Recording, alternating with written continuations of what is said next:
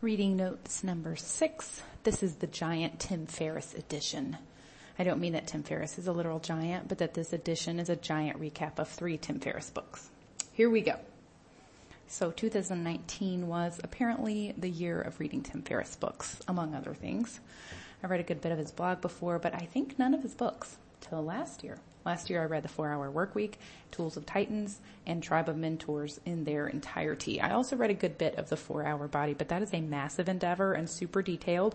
And while many topics are very interesting, many of them are not to me. I'm not super into knowing how I can make my biceps bigger and what combination of supplements I can take to maximize such endeavors. If he has something about naturally increasing bust size, hmm, no, that could be interesting. Anyway, let's dive in. The four hour work week.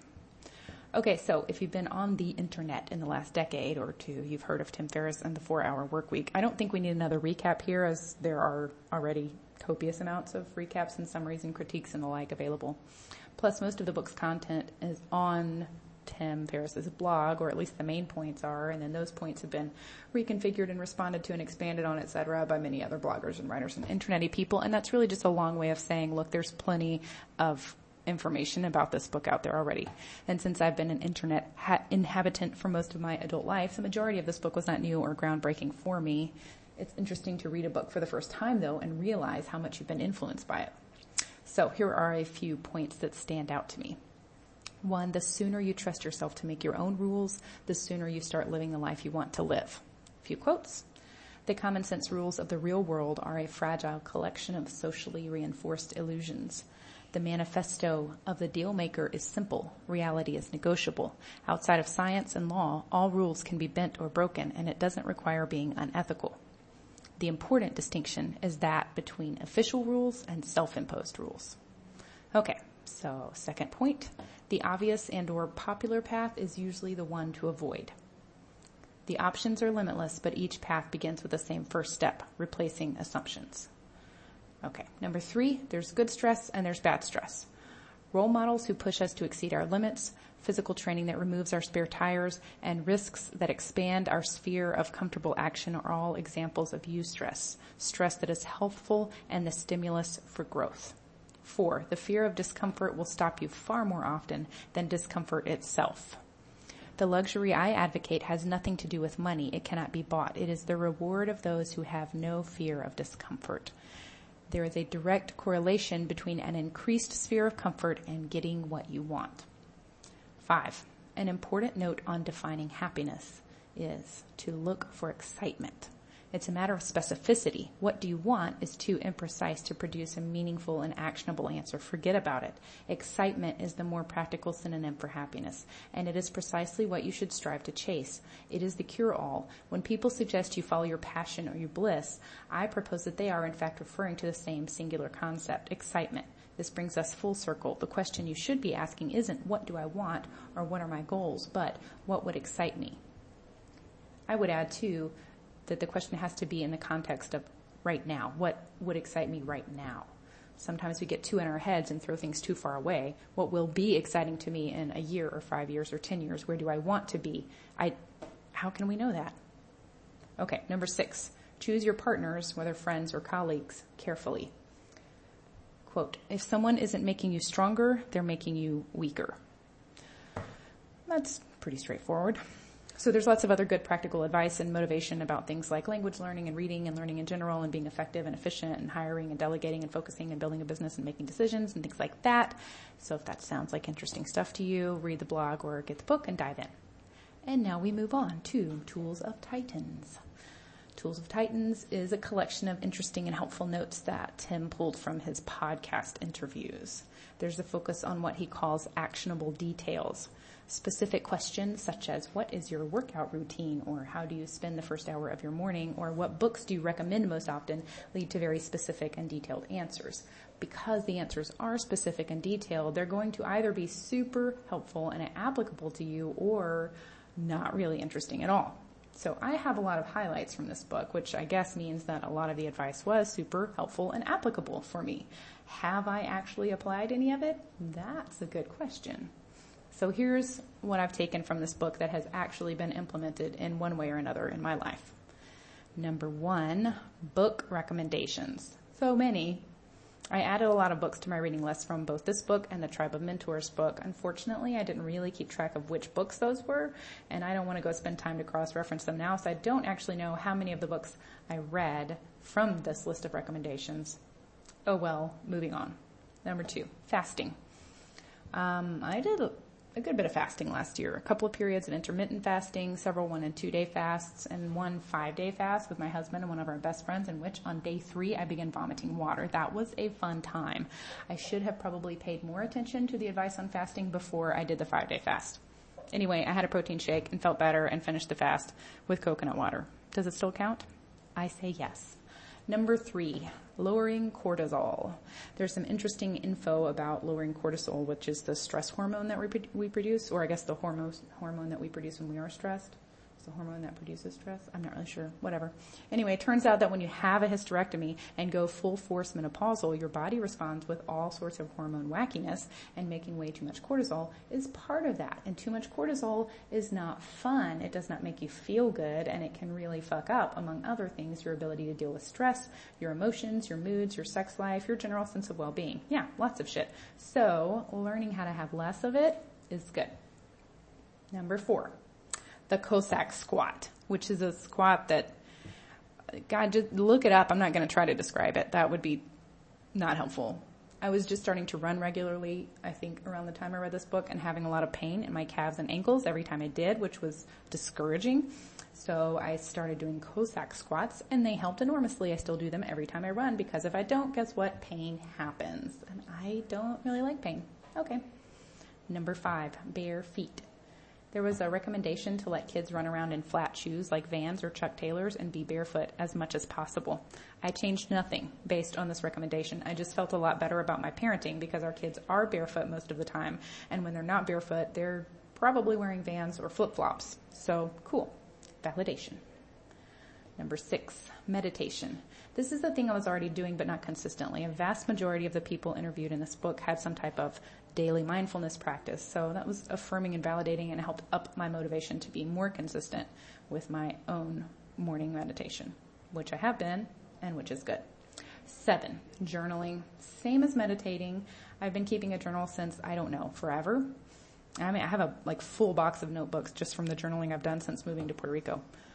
Um, so it's always nice to hear affirming things about one of your regular practices. I didn't really change anything about how I journal. There were recommendations for like specific questions to ask yourself every day or other kind of more formal journaling formats. And that's cool.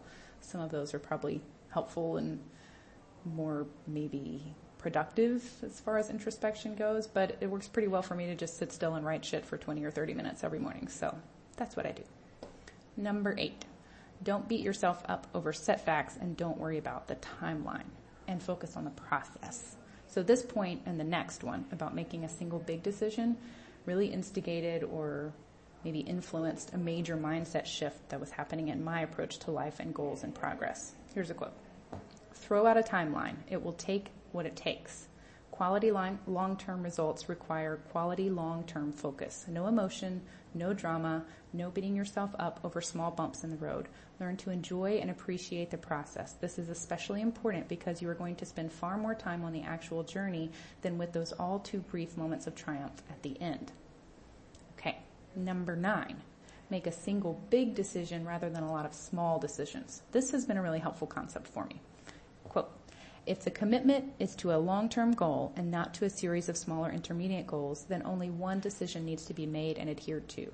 Clear, simple, straightforward. Much easier to maintain than having to make small decision after small decision to stay the course when dealing with each step along the way. This provides far too many opportunities to inadvertently drift from your chosen goal. The single decision is one of the most powerful tools in the toolbox. And I'll end with this one. There are more, but this is already turning into a monstrously, monstrously long thing and I'm not able to talk anymore apparently. So time to cut it short. Number 10, trust starts with vulnerability, not the other way around. This is one of those, ah, in hindsight, I see that this concept has seeped into my brain and been subconsciously influencing me moments. Trust and vulnerability have been coming up over and over for me lately. Here's a quote from the book. People always think you gain trust first and then you're vulnerable with people. But the truth is, you can't really earn trust over time with people unless you are allowing yourself to be somewhat vulnerable first. Okay, last book for this long edition of reading notes. Tribe of Mentors. Tribe of Mentors is another book of collected advice or notes or questions and answers. It is big and I made a fuck ton of highlights, so I guess I liked it. How do I narrow this down?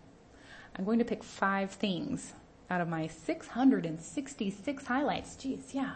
Otherwise this little reading note will become as long as the book. Okay, number one. What would this look like if it were easy? I've been asking myself this question about all sorts of things for the last six months or so, and I couldn't remember where it came from. Now I know because here it is in my highlights. Thanks, Tim, or whoever it was who said this in your book. It's a good question. I find that the more I have it, the less I have patience for needless suffering or self-induced suffering or hard work just for hard work's sake. I'm not sure really of the long-term effects of this shift, but I'm interested. We'll find out where this goes. Along those lines, one point that has stayed with me is to ask better questions. Here's a good quote for that. Life punishes the vague wish and rewards the specific ask. After all, conscious thinking is largely asking and answering questions in your own head. If you want confusion and heartache, ask vague questions. If you want uncommon clarity and results, ask uncommonly clear questions. Okay, number two, be yourself because that's better than being anything else. Quote, I started out basically imagining I was writing for a stadium full of replicas of myself, which made things easy because I already knew exactly what topics interested them, what writing style they liked, what their sense of humor was, etc. I ignored the conventional wisdom. By focusing inward on yourself as a writer instead of outward on what you think readers will want to read, you'll end up creating the best and most original work, and that one in a thousand person who happens to love it will end up finding their way to you. So that was a theme for so many of these responses from really wildly successful people in a variety of fields and endeavors. So many of them said something along the lines of, I stuck with my interests, or I did the thing that made sense to me, that appealed to me, or something like, I was working on this conventional path and then just pursuing my thing on the side, and what turned out to work or to spark was the my thing on the side, the thing I was doing from the heart with love and curiosity, not for an end goal or to prove myself, but just because I found it interesting and rewarding.